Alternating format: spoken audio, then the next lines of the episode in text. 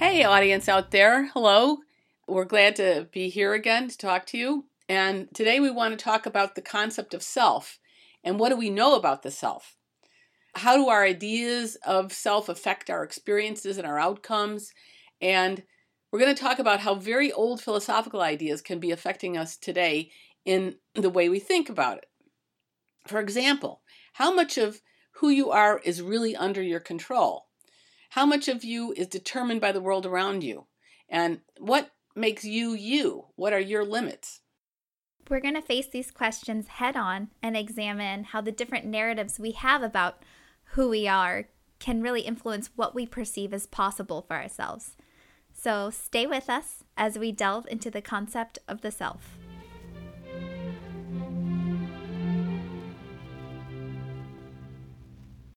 You know, Liz, there's so many confusing ideas about self and what it is and how much control we have over who we are out there. What do you usually think of when you think of self? Well, when I think about myself or like the self, I think it's kind of equivalent to what people call your soul, although I don't really think about it in that kind of spiritual way. I think of it more like the essence of a person, like the essential characteristics that are almost indescribable, kind of like a je ne sais quoi about what makes this person unique. So it's kind of like all the little parts that make up who they are. So kind of like an integrated whole of, you know, your genetics and your parents and your upbringing and how you've lived and what's happened to you, what decisions you've made, or your luck or your misfortune. So it's like this really complex thing of your life that together comes into this one self of who you are. So kind of like if you described all the characteristics of yourself, it gives someone an idea of who you were, but they wouldn't really know who you are or yourself because you're kind of composed of all of these different characteristics in one person. So it's really difficult to convey that to somebody. So the self is all these parts, but it's all the parts together. So I use this term, the soul, to relate to how I see the idea of the self, because when you feel like someone really gets to see you for who you are and really knows the real you, it feels so special.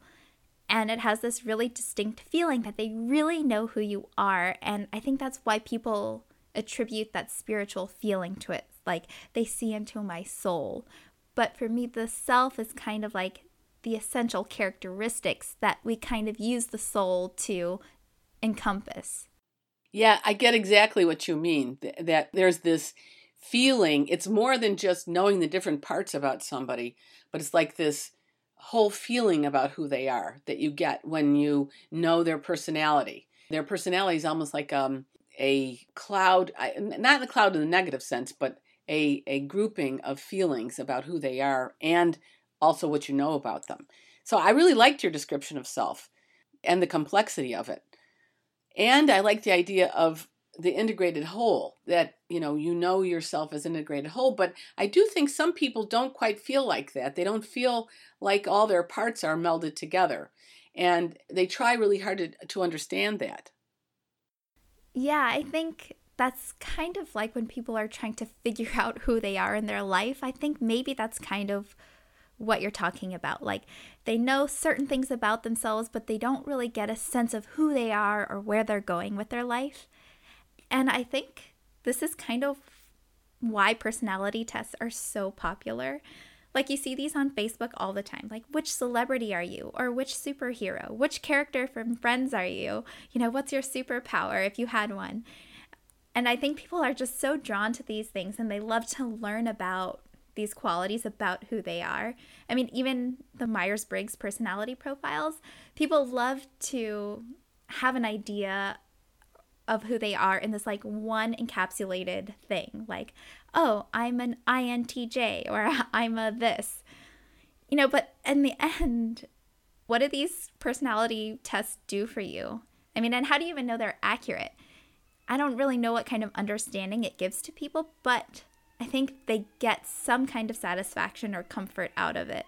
Well, that's true. I mean, I think you're right that the tests, it kind of comforts people because it allows them to classify themselves or know their patterns, you know, whereas they don't seem so inexplicable to themselves before if they think that they have a pattern that's recognizable and that's true of a lot of other people too. People have a very common experience if they have a difficulty and then they find out that, oh, they can classify it and that a lot of other people have it, that relaxes them. They feel a little better that it's not just some weird thing about themselves. They feel like, aha, I understand what I'm like now.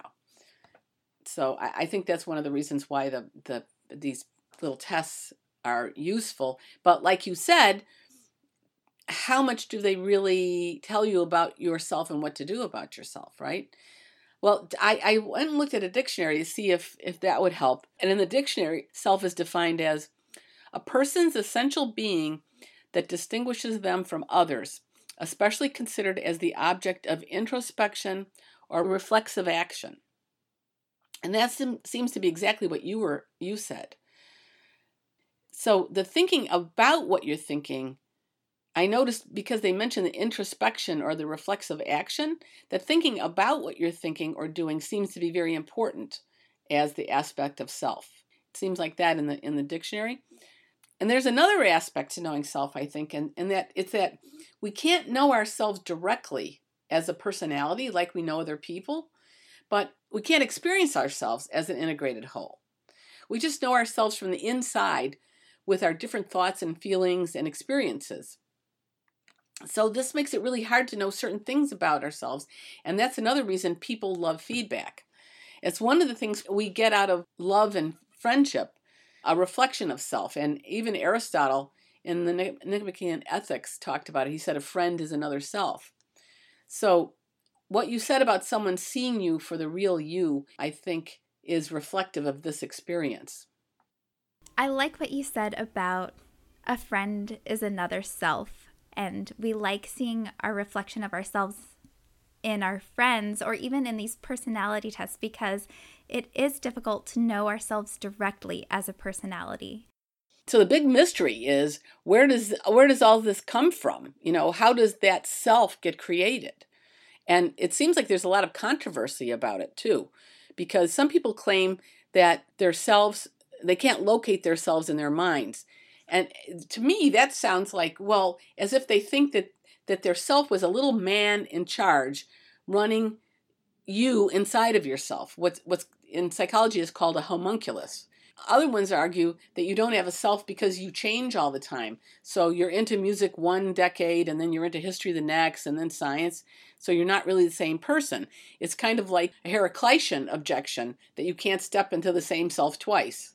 You're not the same from minute to minute, from year to year, from decade to decade. So how is it really a self? And then there's a problem of if you make a promise now, you're requiring your future self to keep it, and you may be very different. So is that really the same self? Is there continuity?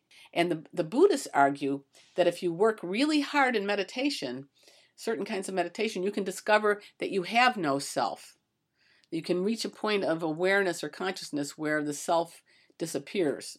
Their doctrine denies that there is anything called a self in any person or anything else, and that what we think of, what we believe is a self, is actually a source of suffering. So it's kind of like a mistaken idea that makes you suffer.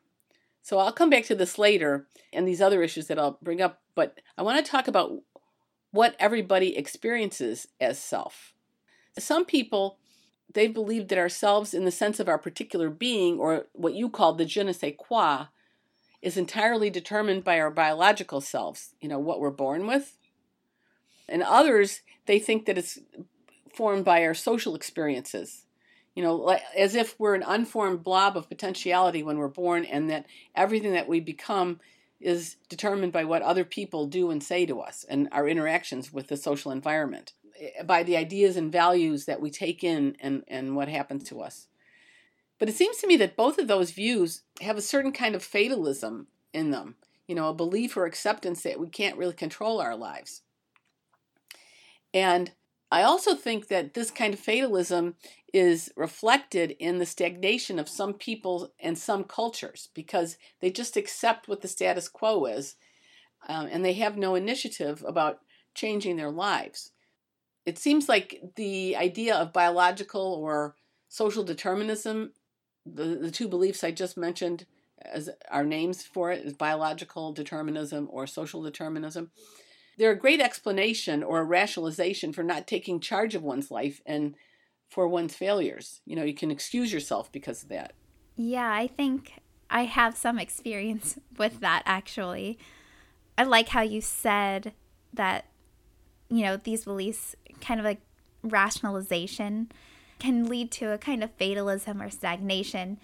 And I think, like, I used to have this biological explanation of why I was so depressed in my life. And we talked about this a little bit in our other episodes, but this is a different aspect of it. 'Cause I thought, you know, my dad has this sense of hopelessness that he's carried for like as long as I can remember.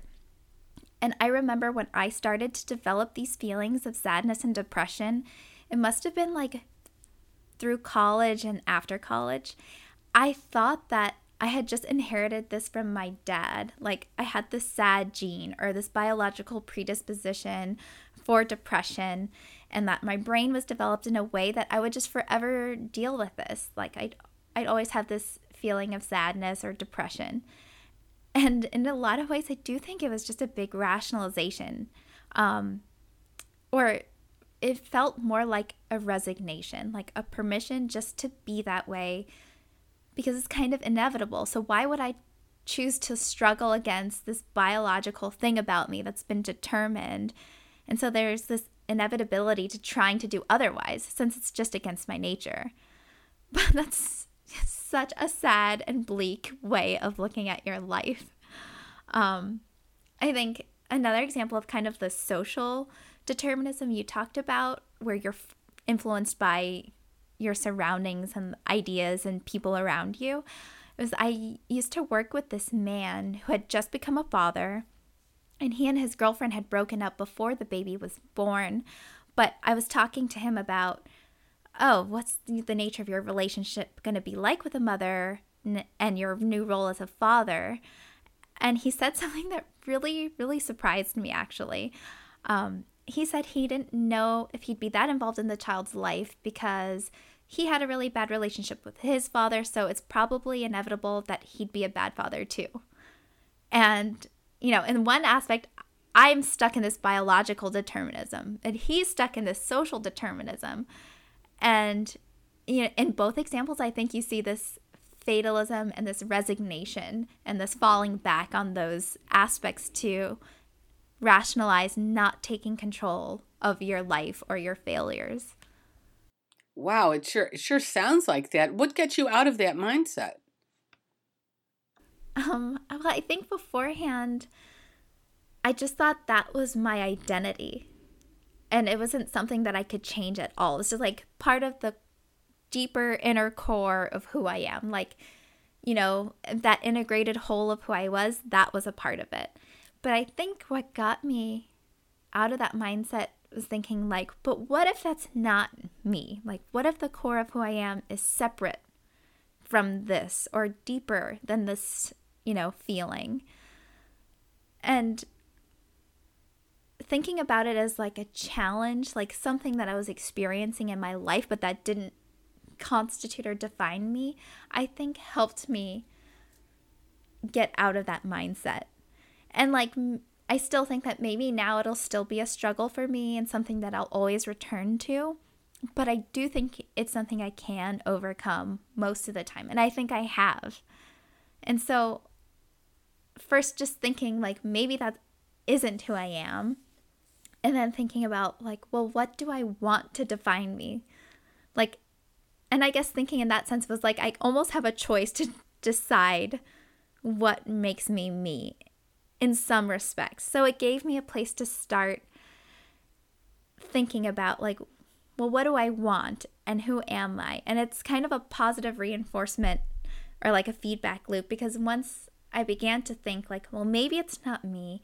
What do I want to be me? Like, you begin to feel better, like you feel more effective, and that feeling of sadness or depression kind of goes away, and it was temporary. And so in that sense, since it went away, it was like, well, then that doesn't define me.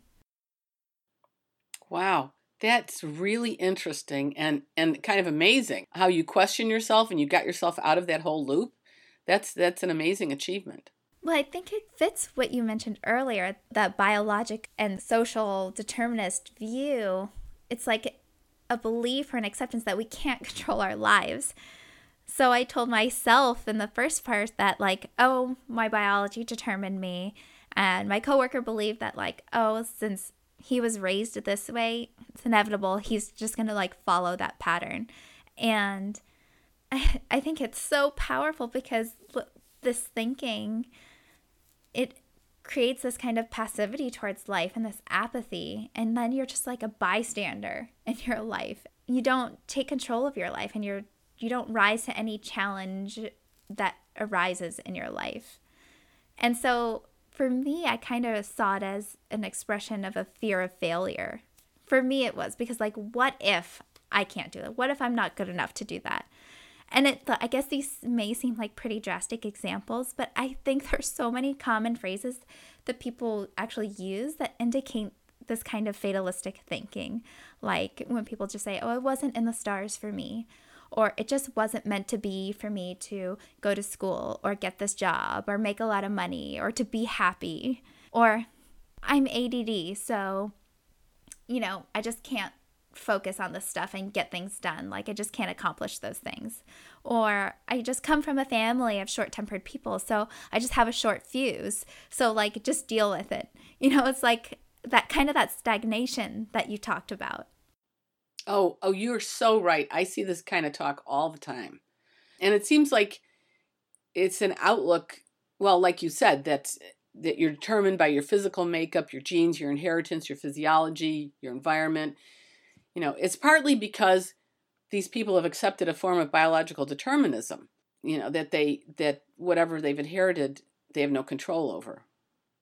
Yeah, I think maybe another example of these are like when people say, well, girls are just more emotionally sensitive than guys. Like, oh, that's just the guy brain. So it's kind of an excuse for the way guys behave. Or, you know, we're all just firing neurons and genes. So your limit is already determined by your biological makeup, like your IQ. So in that sense, it's like, why even try further? Or, you know, you're Asian, so you must be good at math. It's like something I hear all the time, which is like not true. But it's that idea that your biology determines you. And that's just a short list. Then there's the idea of social determinism all around us, that what we are is determined by society and your parents or whatever people tell you. Things like you're successful because you were born a wealthy white male, or you can't get ahead in life because racism is oppressing you, or you women can't get ahead in engineering because of social conditioning. Yes, I've heard so many things like this.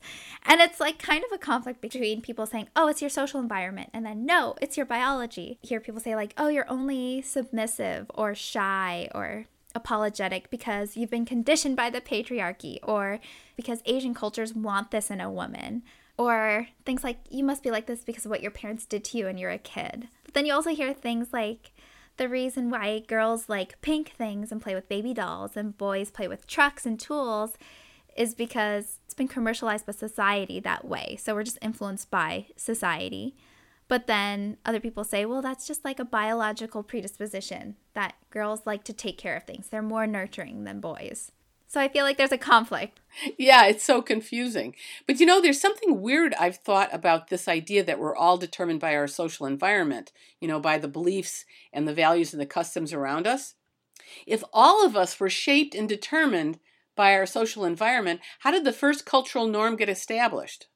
And they give vague answers like, well, it's from society or the patriarchy or the powerful, as if those were some kind of force that was different from individual people, right? But if the individual people who came up with the ideas that are the most powerful in society were shaped by society, where did their identities and norms originate? It's a kind of infinite regress problem in that respect, you know? Yeah, I see the problem, because if society is just a group of individual people, how were those people's identities shaped? It's like by the people before them and the people before them and the people before them. So there's no end. And I think it also doesn't really account for how we see change in societies over time. Like, where does that change come from then? And just saying it comes from society doesn't really seem like a satisfactory answer. Yeah, and we know that when it comes to technology, we can pinpoint the inventors and creators of different ideas that have changed technology, right? So it should be the same, I would think, with social norms and social values. It's just that it seems like a lot vaguer how that got started. So that whole question of what creates the social environment is an interesting one. You know, where does that arise from? But I think that people use these things. We've talked about how people use these things to justify their behavior. But I also think that this need to justify your behavior comes from a unique aspect of human beings, and that's our need to think well of ourselves. So people's obsession with, oh, this characteristic of me is caused because my father was like it, or this characteristic is caused because my social environment. I think that people are obsessed with that partly because they need to think well of themselves, and they need to believe that they're okay, that they're good, and that they've done the best that they can. Commonly called, they need to have a good self-esteem or a good self-image. And the funny thing is, if you think about it, we don't ever see any evidence that dogs or cats or apes or dolphins are obsessed over their image in the mirror, right? If they even recognize it, or that they seem to be worrying at all about themselves. But humans have this inner concern about how good they are and where they are in the social hierarchy. And they have that partly because humans can reflect on themselves. They can think about themselves, right? And they can think about how good am I, and am I living up to my own standards? Am I drinking when I resolve not to? How good am I at, and you can fill in the blank, at being a mother, or at my job, or how beautiful am I in comparison to other people? It's our ability to be self-aware or self-conscious in the sense of comparing yourself to standards or to the ideas of others or to our own standards. It seems to me to be the source of a lot of anxieties and problems in people. And it seems like it can cause people to be very inward looking in a paralyzing kind of way. You know, they become worried about whether they're measuring up, and are they smart enough? Are they right in what they think and what they value? And all that seems to be related to the fact that we're highly social as human beings, so we're constantly comparing and competing with each other, but we also have this ability to reflect on it. So it's a kind of anxiety about, are we living up to our own standards? And some people use the standards of others. Am I making enough money? Am I making as much money as my father did? Am I acting in the way my mother demanded? You know, you name it. But the funny thing is that a lot of times people aren't even aware of where their standard is from, no less even consider whether it's a right or wrong one, right? So that becomes a problem. They're once again, raising your awareness about where you got your ideas and values seems to be important to me. And the other thing about this issue of self-esteem or self-image is that it seems to be the cause of what many people call ego or arrogance. You know, people get tangled up and very unhappy if they equate their self-esteem with how much money did they make, or what degrees do they have, or whether their marriage failed or not, or are they, in the United States where we seem to use the standard of how much money you made a lot. And I think in other cultures that are more traditional, it might be, what is your status in the society? Are you an aristocrat, or are you a peasant, or something like that? I think that can affect your self-image. So, like you mentioned, if you have an inherited problem that you can't control, then you don't have to blame yourself for it, right? You don't have to take on that failure. You didn't cause it. So in that way, if it's caused by an outside factor, then it doesn't have to affect your self-esteem. Yeah, I really like what you said about like the difference between humans and animals. Like one of them is that we are very self-conscious beings. We have an awareness of ourselves that separates us from animals in a big way. And I think this is maybe kind of related to what you talked about earlier about the Buddhist idea of the self as suffering, because you mentioned that this is a source of a lot of anxiety for people, like their ego about comparing themselves to other people by these standards that maybe they don't even know that they have. I think that's really true, especially in my experience too. Like that's where a lot of my anxiety comes from. Am I doing this the right way? And I want to be good. I want to think well of myself.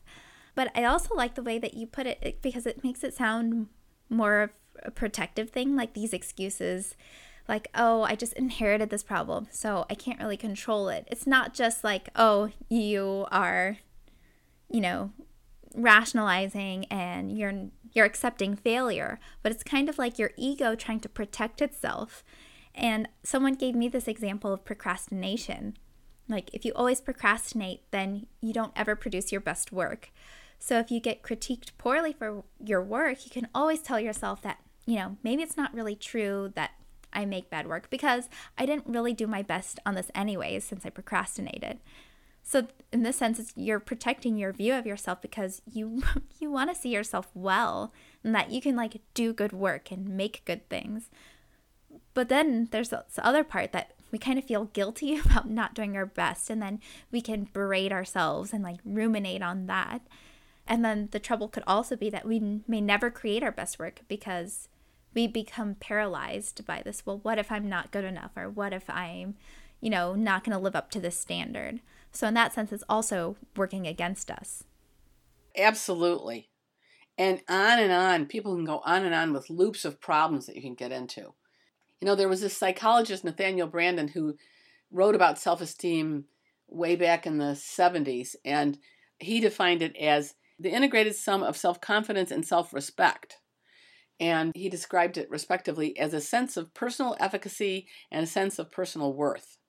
So you'll notice that self-efficacy means being able to do things competently. And that's one of the keys to feeling good about yourself. But what's funny is that today, the idea of self-esteem itself has been distorted by people who don't understand it, I think. I recently heard psychologist Jordan Peterson railing against self-esteem as narcissism, or meaning the way people sometimes hypnotize themselves and reassure themselves into thinking that they're good by just focusing on themselves, without their goodness actually being connected to any actual accomplishment of virtue. You know, people who go around acting like they're all important and just paying attention to themselves are narcissistic. And that idea of self-esteem, that you're good no matter what you do, is kind of pushed on children nowadays with this idea of constantly giving them praise for even the smallest thing and trophies for everybody. That seems to be pushing a kind of narcissistic idea of self-esteem, that it comes from just hypnotizing yourself into thinking that you're a good person. And it also seems to me to come from an idea that a fear of failure, that somehow if a child fails at all, it's going to devastate his psyche. But in fact, if you look at failure and the research on failure, failure is a normal thing. It's going to happen in life. So you have to learn how to cope with it and bounce back. You have to find new ways to achieve your purposes. That's real efficacy. If you can overcome failure, that really gives you a sense of accomplishment and competence. You know, if you can overcome failure and still achieve your goals. And you do that by pulling yourself together, and you learn from the failure, and you go one step at a time forward again. These are ways you strengthen yourself and you build up a real sense of self-esteem because of efficacy.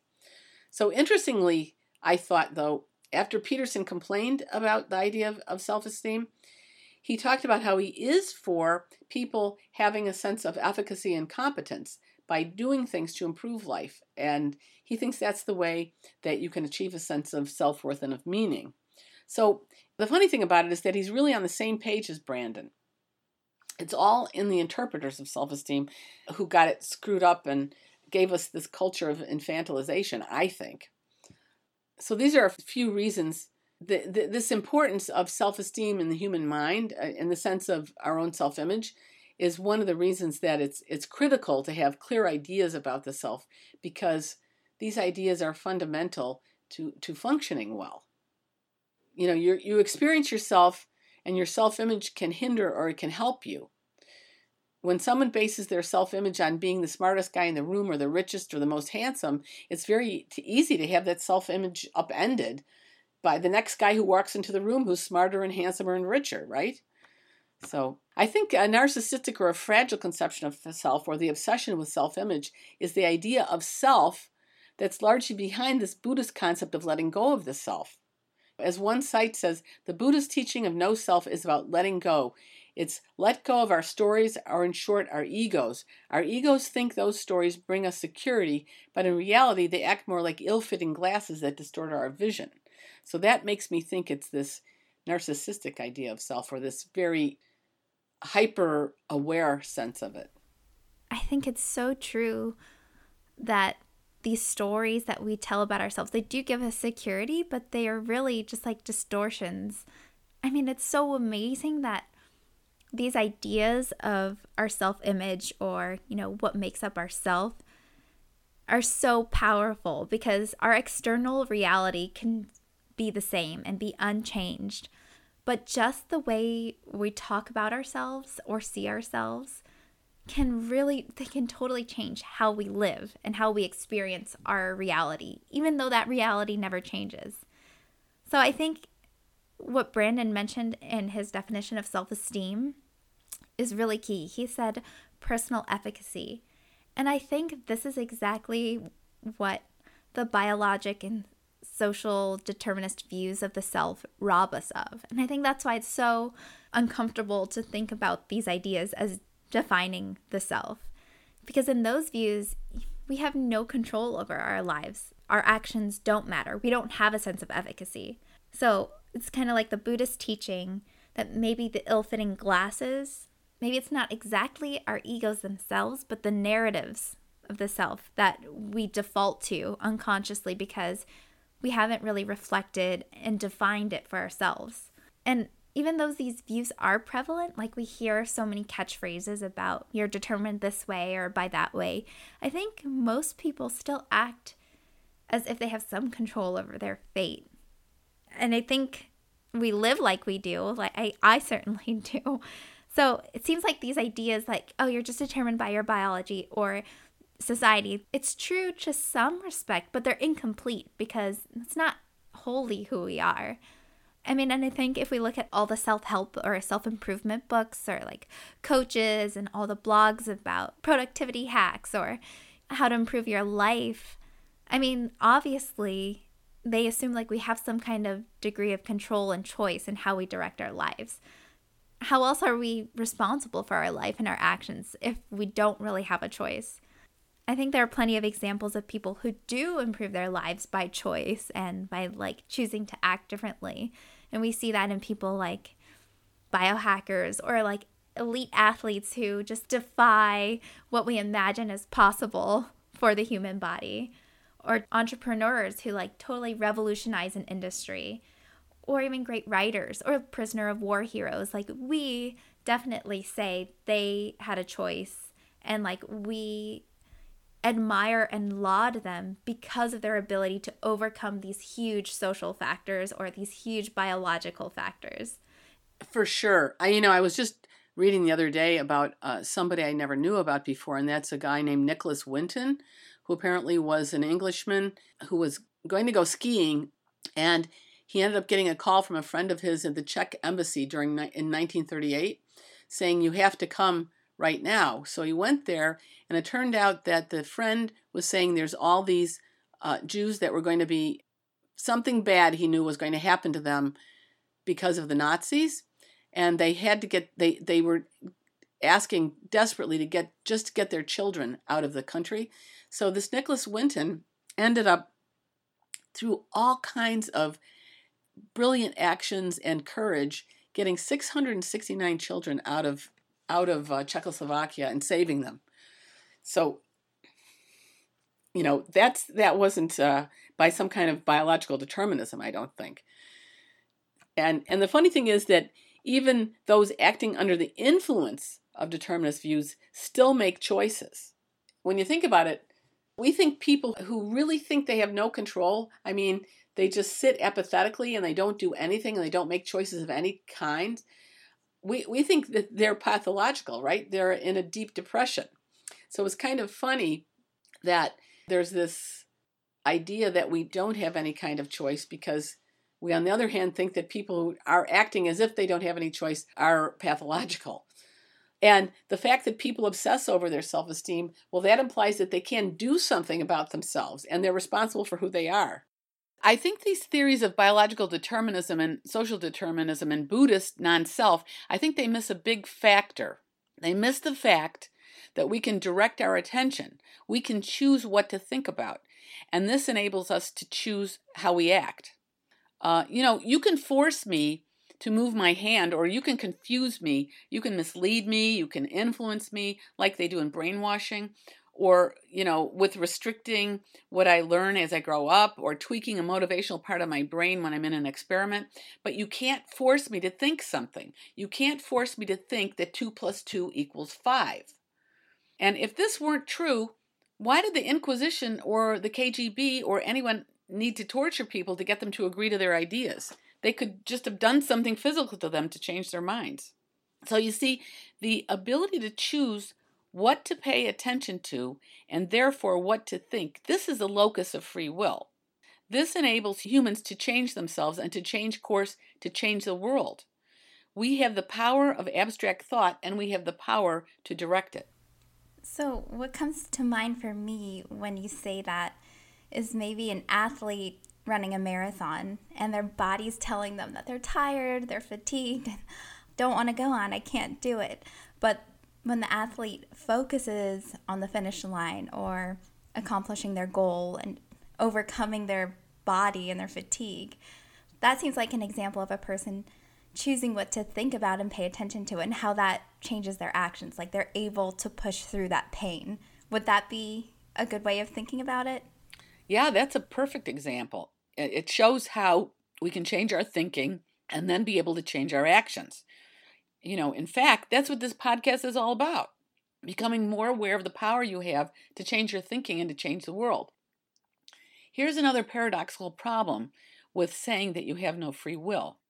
If you deny free will exists, you're claiming to tell me a truth. But if you're an automaton, if you're entirely determined, you can't help saying that. So why should I believe you? Why are you arguing? And I'll bet you feel motivated to convince me. But what would that matter? You can't help what you're saying. In a recent YouTube I watched of Daniel Dennett arguing about free will, he spends more than an hour trying to prove that there is no free will. Why bother? If I take him seriously, he can't help what he said, and I can't change what I think. It's all determined by our bodies and social environment. So how can arguments change minds? There is no mind. It's just brain, and it's all determined. But obviously, people spend hours and hours arguing about it and decades of research to prove that there is none. That's the perplexing question. Why do people act in everyday life as if they have choice, but theoretically, they stick to the idea that they don't? Why are so many people taken with these determinist ideas?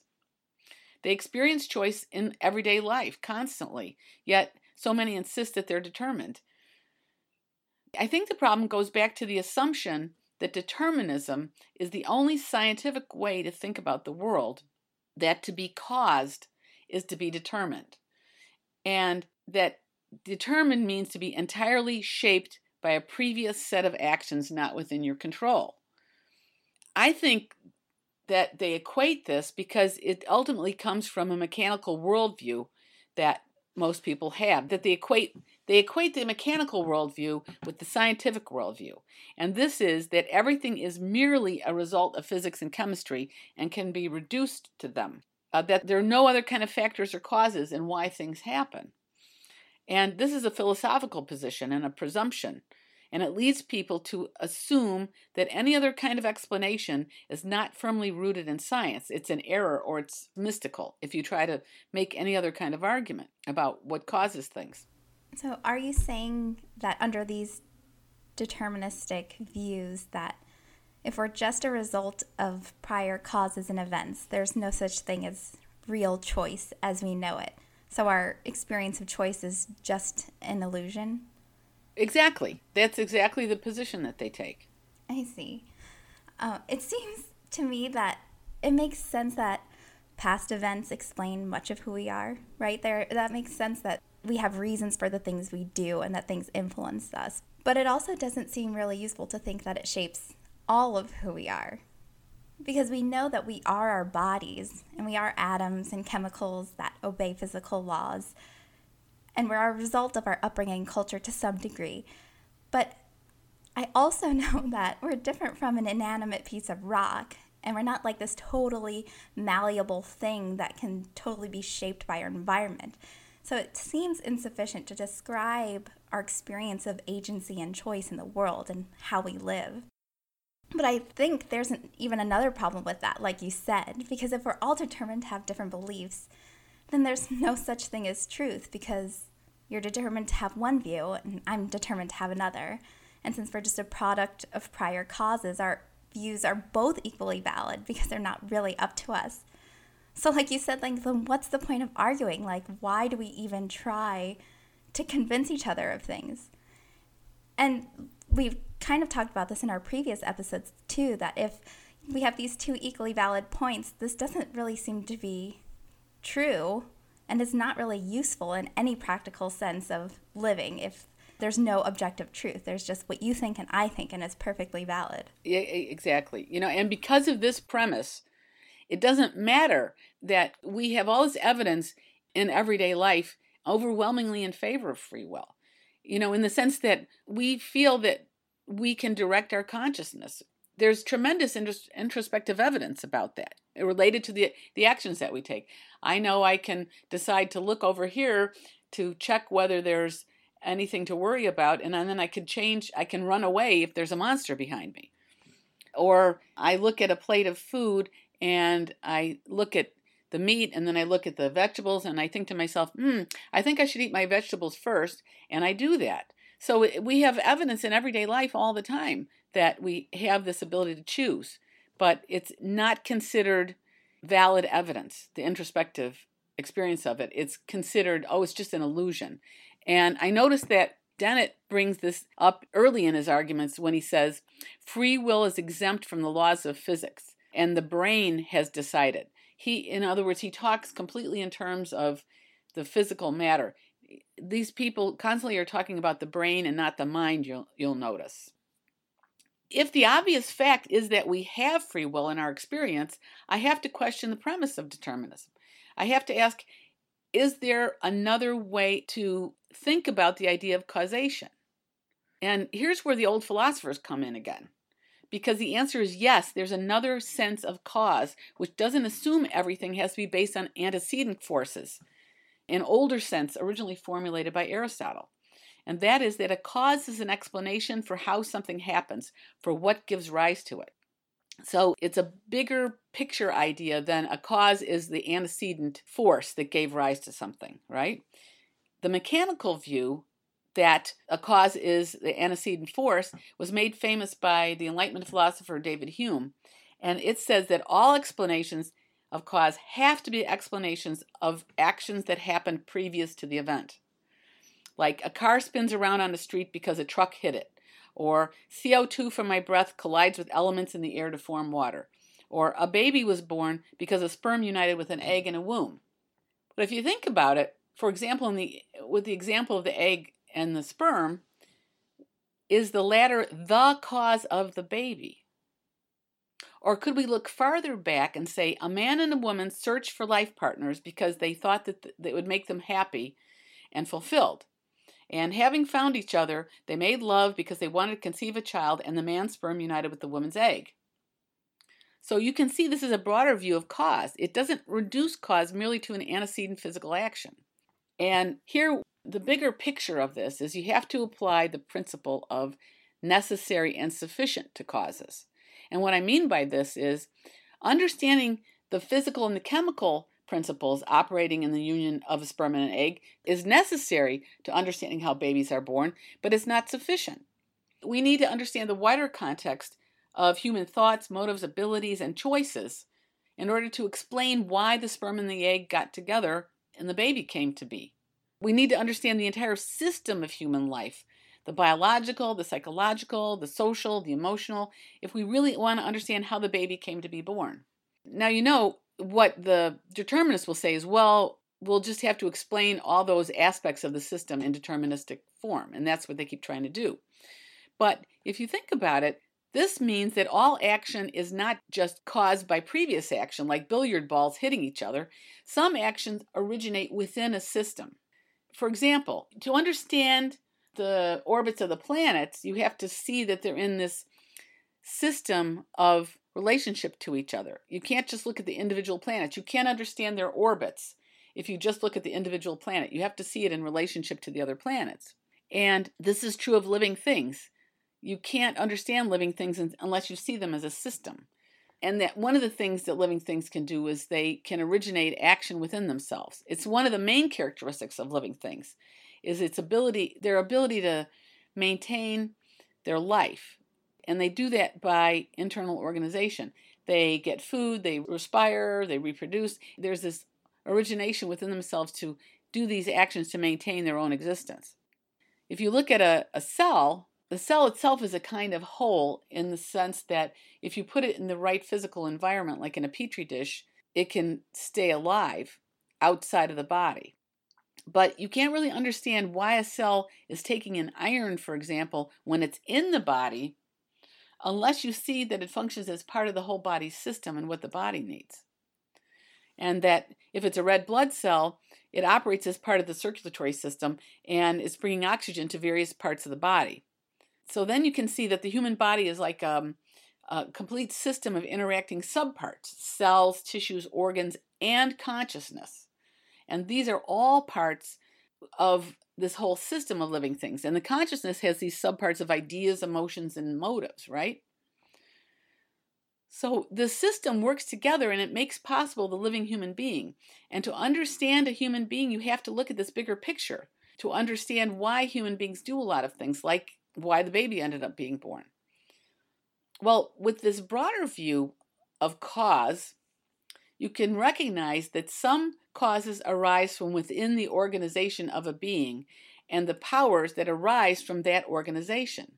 And one of the powers is self-initiated action, that the organization of living things gives it the power for self-initiated action. So the action is caused by the powers within the being.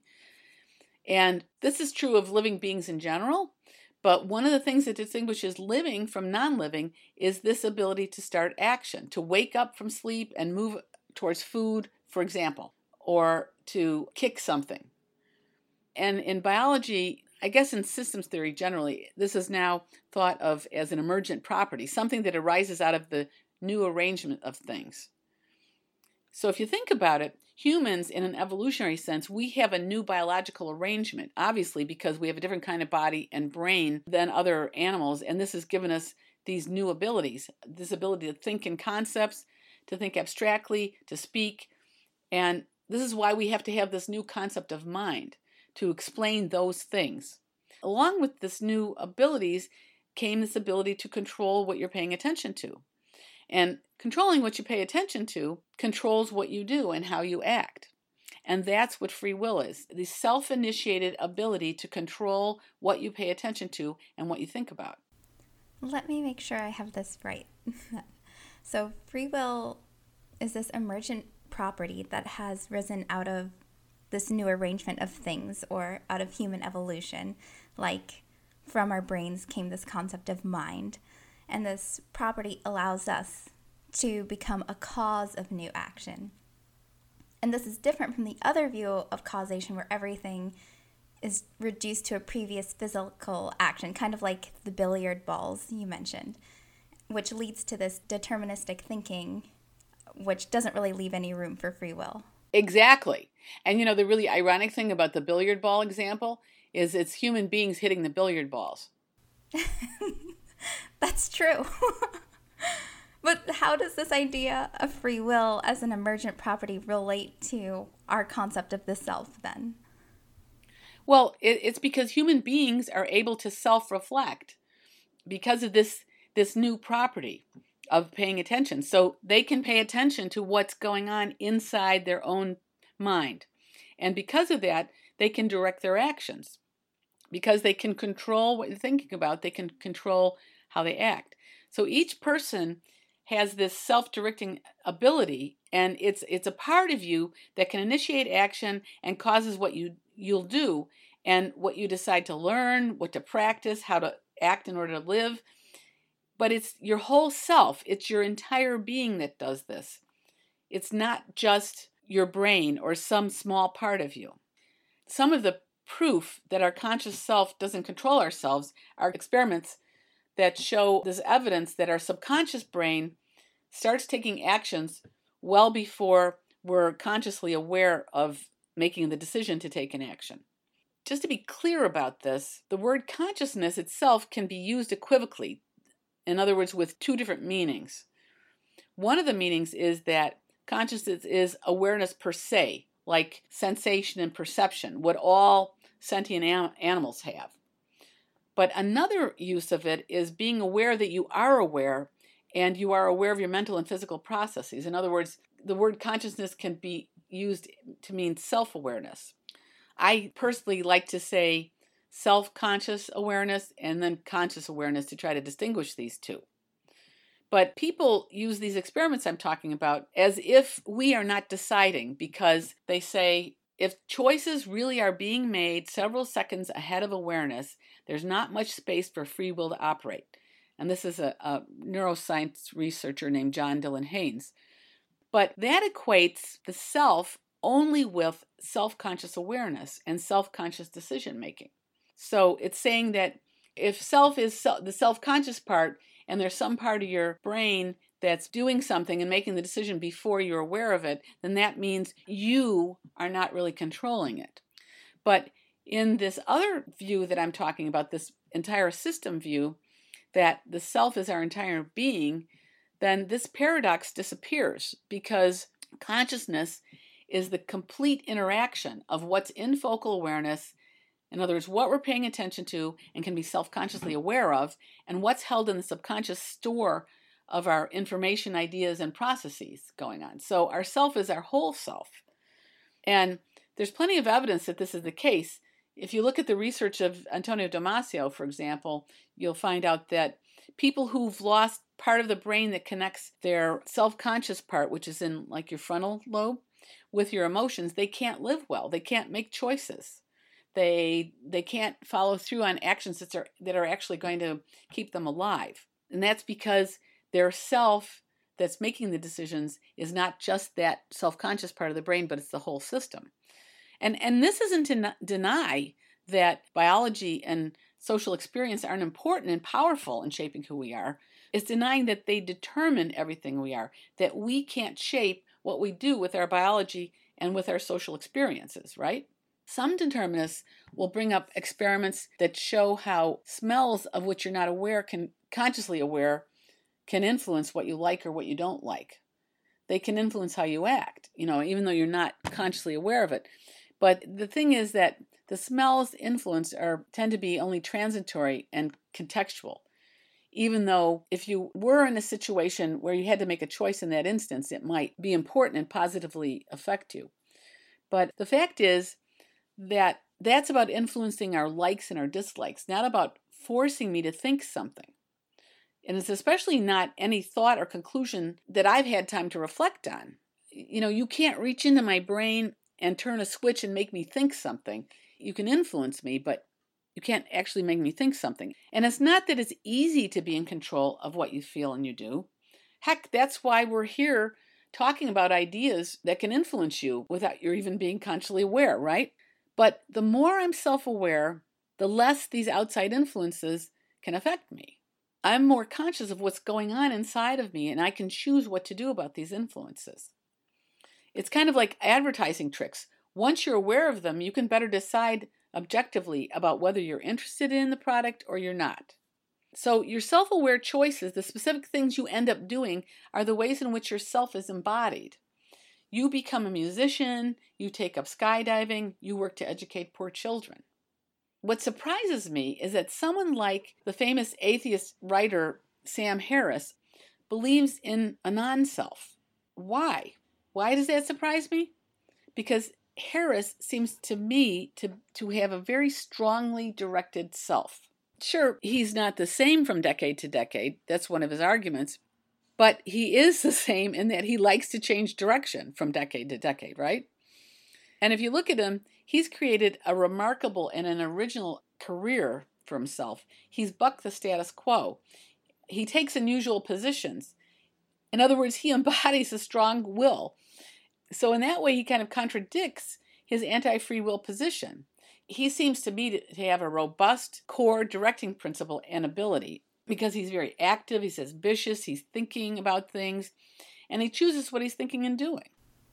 Yeah, I like what you said about making self-aware choices and how that's kind of an embodiment of this free will, because I'm thinking about things that I'm unconsciously aware of, like, you know, when I'm not feeling well, maybe I'll emotionally eat and I'll just keep eating chocolate. But if I then become aware of this habit that I have, I can then know, like, okay, right now I really want a piece of chocolate because I'm having a bad day, but I'm not going to have it. I'm just going to try to see if it goes away. And then slowly you can overcome those habits and you become in control of something, whereas before you were under control of, you know, your unconscious drives or like this advertising around you that tells you chocolate makes you happy. And I like what you said also about it's not easy to be in control of what you feel and do. And that made me think of what Spanish philosopher Ortega y Gasset said. And here's a quote from him. He wrote, "We all realize to some extent that the kind of life to which we are committed is already determined in areas deeper than those in which our will is active. Turning experiences and arguments over and over in our minds is futile. Our hearts, with the obstinacy of a star, are committed to a predetermined orbit, which will revolve by its own gravitation toward art, political ambition, sexual pleasure, or money. Many times, the surface existence of an individual rubs against the grain of his inner destiny, and surprising disguises are the result of this friction. The businessman who conceals a sensualist, or the writer whose only real ambition is political power."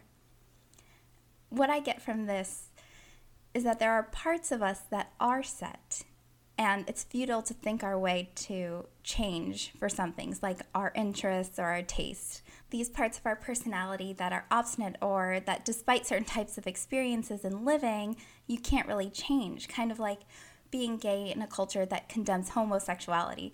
These things are deeper than just our will to change, which almost seems like an argument against free will. But then what you're saying is that when you become more self-aware, this helps us gauge what we are in control of and what's beyond our control. Sure. I mean, like the fact that I'm never going to be taller than 5'4". There might be parts of my psyche that aren't malleable either, right? So part of our work to take control of ourselves is to figure out what's in our control and what to accept and then work with that. I think that's the kind of thing Ortega is getting at. Yeah, well, when you put it that way, I just think about all the time I spent in my youth trying to change things about myself that I couldn't change and how much agony and suffering that causes. You know, like, I want to be tall and thin. I want to have fun going to parties. And that every time I went, you know, I would have a terrible time being around so many people. Or, you know, I wanted to be interested in finance or medicine because then I could study those and get a high-paying job, but I was just not interested in those things. And just struggling to make those things happen, like if I had studied something that I like really hated but was like, maybe I'll get a good job, you know, that's so much time and energy wasted. And not to mention just like makes you feel totally inadequate. And that acceptance of those things that you can't change, I think, is a difficult thing to do because you want to be able to control everything about yourself. But, you know, I'll never be taller than 5'1", you know, and that I cannot change. But when you do start changing those things you are in control of, then you get like a really big sense of accomplishment. Like, I can't change my height and I can't really change my body proportions, but I can get fit and I can gain muscle and lose some fat. And like you can overcome your shyness or putting yourself out there and gaining confidence, but you could still prefer small groups of people over large groups of and parties. So discovering what you are in control of and what your true interests are and what you can do can make life so much more enjoyable. And I think that's in part that exercising of free will that you're talking about. Yes, although we know it's really tricky to figure out who we are and what's our authentic self. But there are some ways that help. Yeah, I liked the way Ortega y Gasset also describes the self in relation to love. He uses phrases like the self is our ultimate personality, or, you know, our true nature, essential nature, or a very utterly personal core, or inner character, innermost being. And he says like all of that stems from our metaphysical sentiment or our attitude toward all of reality, like what life holds for us. And this kind of reminded me of what Ayn Rand called our sense of life. And so this comes from the most profound depths of our being. And it's not just our self-consciousness, which is only a part of our being, kind of like what you said with those experiments that, well, yeah, sure, that's only one aspect of consciousness, but that doesn't explain it all. But it's not exactly clear how much of this is influenced by our biology or our social environment and from our self-consciousness, which might be like our will or our own doing. You know, what you just talked about and what Ortega was saying, it reminds me of Nietzsche's idea of will to power. And I think Ortega, from what I know, was influenced by Nietzsche, so it's not surprising, you know. But Nietzsche's idea relates to, I think in some respects, or could be thought of as the vitality of a person, you know, the life force and the particular ways it manifests itself. And I don't mean life force in a mystical sense. I mean as a core aspect of biological existence, that you have this energy towards staying alive and towards finding those things that you need to. We're living beings, you know, and each person, they're born with their own individual nature and it's in their own plan for growth, just like a plant, the biological causes of the person. But how that plan is implemented depends on our physical, social, intellectual, and emotional environment. And that includes the kind of the environment that we create by our self-awareness and our choices.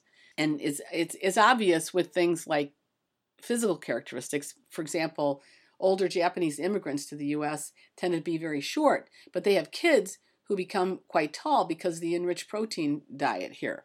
And the same thing, I think, happens with mental abilities depending on the environment.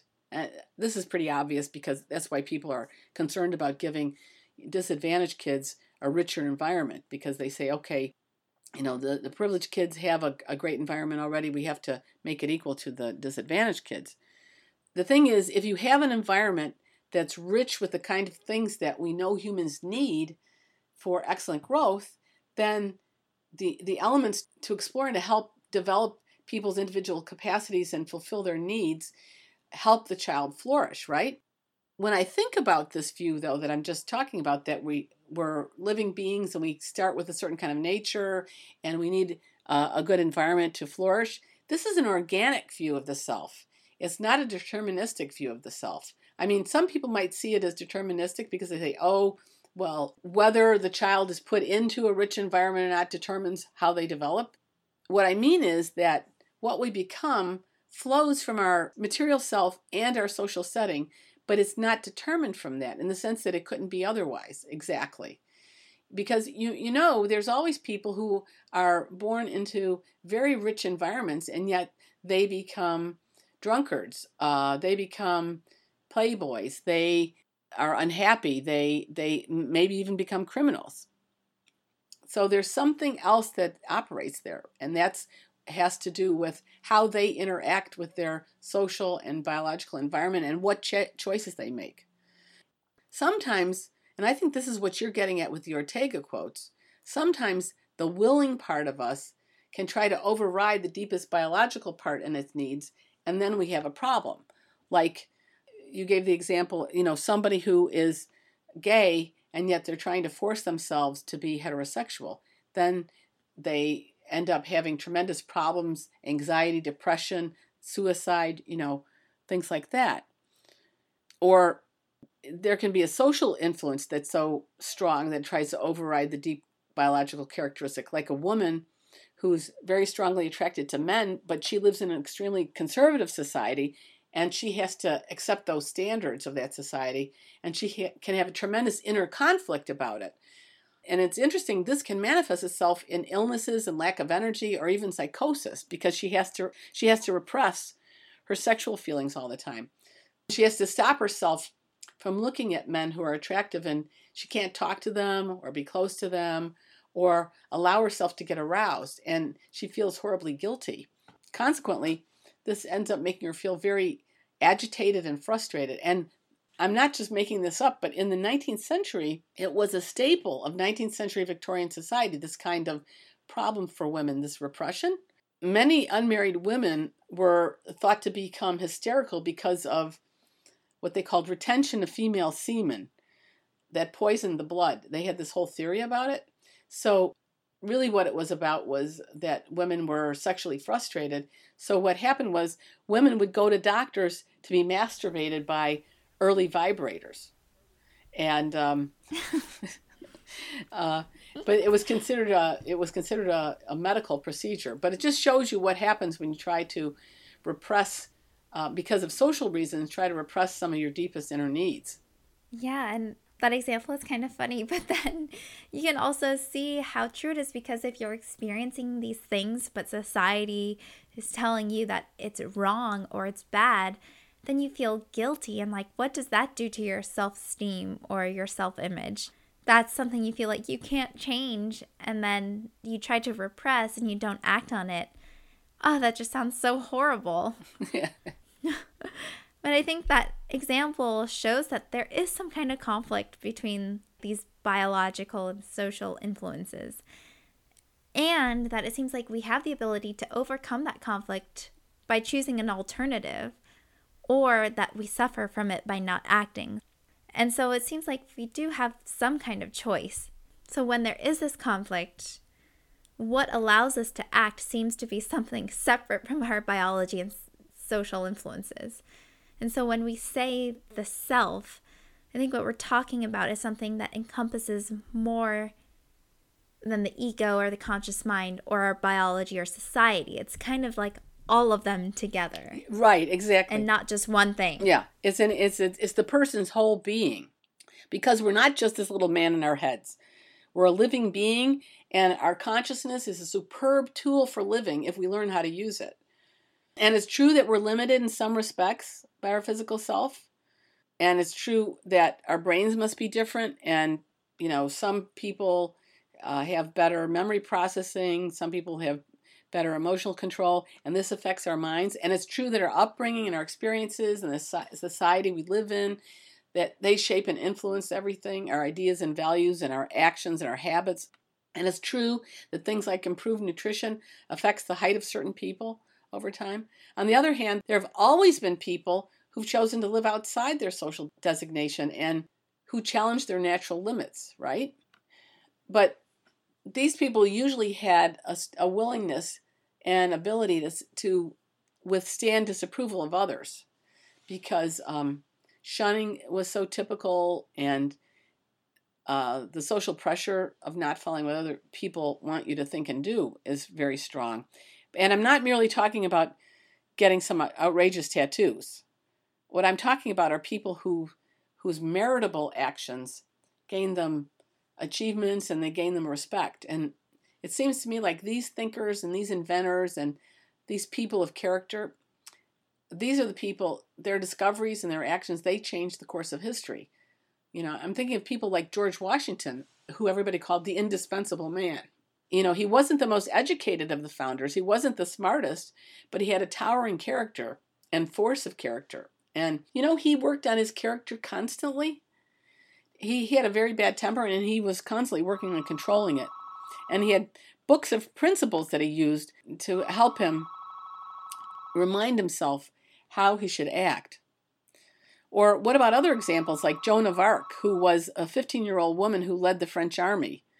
Or Galileo, who defied the Catholic Church for science, or Frederick Douglass, who was the first African-American abolitionist and a former slave, or Amelia Earhart, who was the first woman to fly transatlantic, and she tried to fly around the world.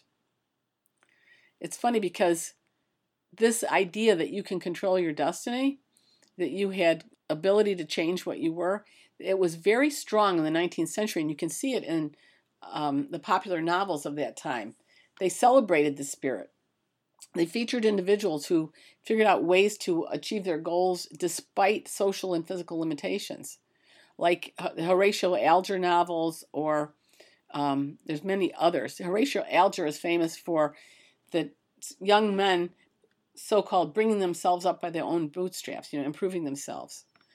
And what's funny is nowadays, in the field that's called positive psychology, or the good ways that people live, there's lots of experimental work lately about how we can go a lot farther than we thought, and how we do it. Work like, and there's a book called Peak about how you get peak performance, and the work on flow, and the work on mindset, how you can change the way you think, and it changes the way you act. So even though there's experimental work supposedly showing that we're determined, there's this other experimental work showing that we can actually change the way we are. Yeah, I think this is kind of helping me think about this concept of the self, because we have these limitations or these social pressures that do somewhat shape our pressure, but then there is this part of us that seems to go beyond those things, like all those examples like Joan of Arc or Frederick Douglass or Galileo. Like, they were able to overcome all of those things.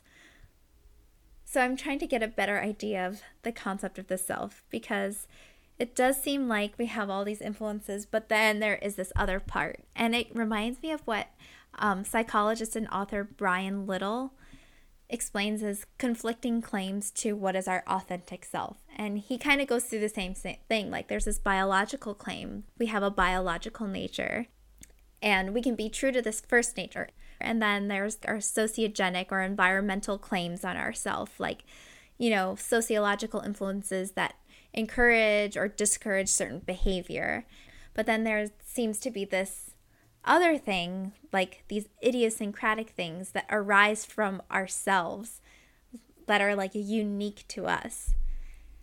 This reminds me when you mentioned how we can direct our attention and that directs our actions. Because if we know that our biological makeup and society have these claims on who we are, like a biological predisposition for disease or sexual desire, and like society, which like can encourage brutality towards certain groups of people. Like, we can choose to focus our attention on those things, or we can choose to focus our attention on other values or goals that we have. And this focus will help guide us toward those things, even if they're in conflict with those other biological or social claims.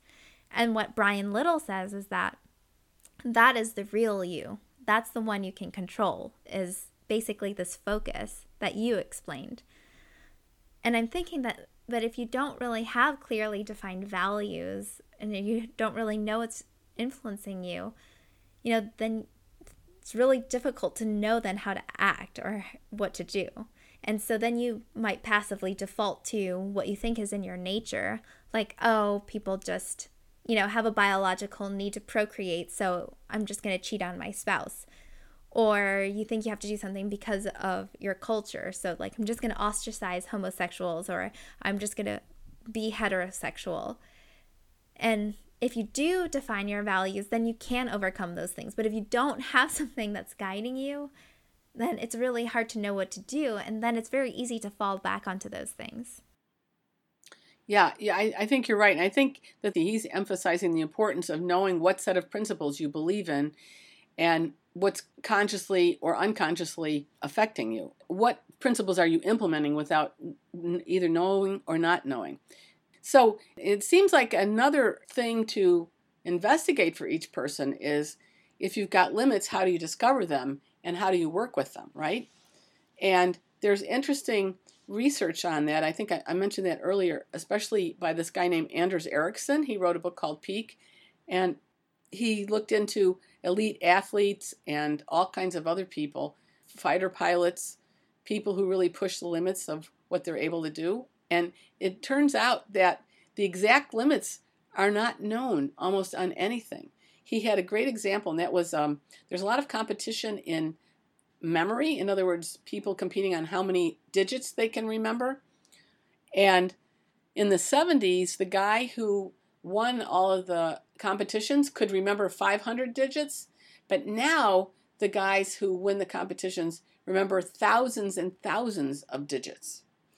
And it's not because anybody's brain is bigger or better or anything like that now. It's because they learn all kinds of strategies for how to improve their memory and remember more and more numbers. And this is true on so many other things, too. The same is true of marathon running. Oh, gosh, I can't remember the exact numbers, but I know that the guy who won one of the marathons early on, like around the turn of the century, at the first Olympics, in modern times, ran at a speed that would barely qualify him for the Olympics now. So it's pretty amazing. But what all of these things revolve around, learning your limits, is a heightened sense of self-awareness and a sense of purpose and practice and perseverance. I think we could sum it all up with another Ortega quote. He says, "We live at a time when man believes himself fabulously capable of creation, but he does not know what to create.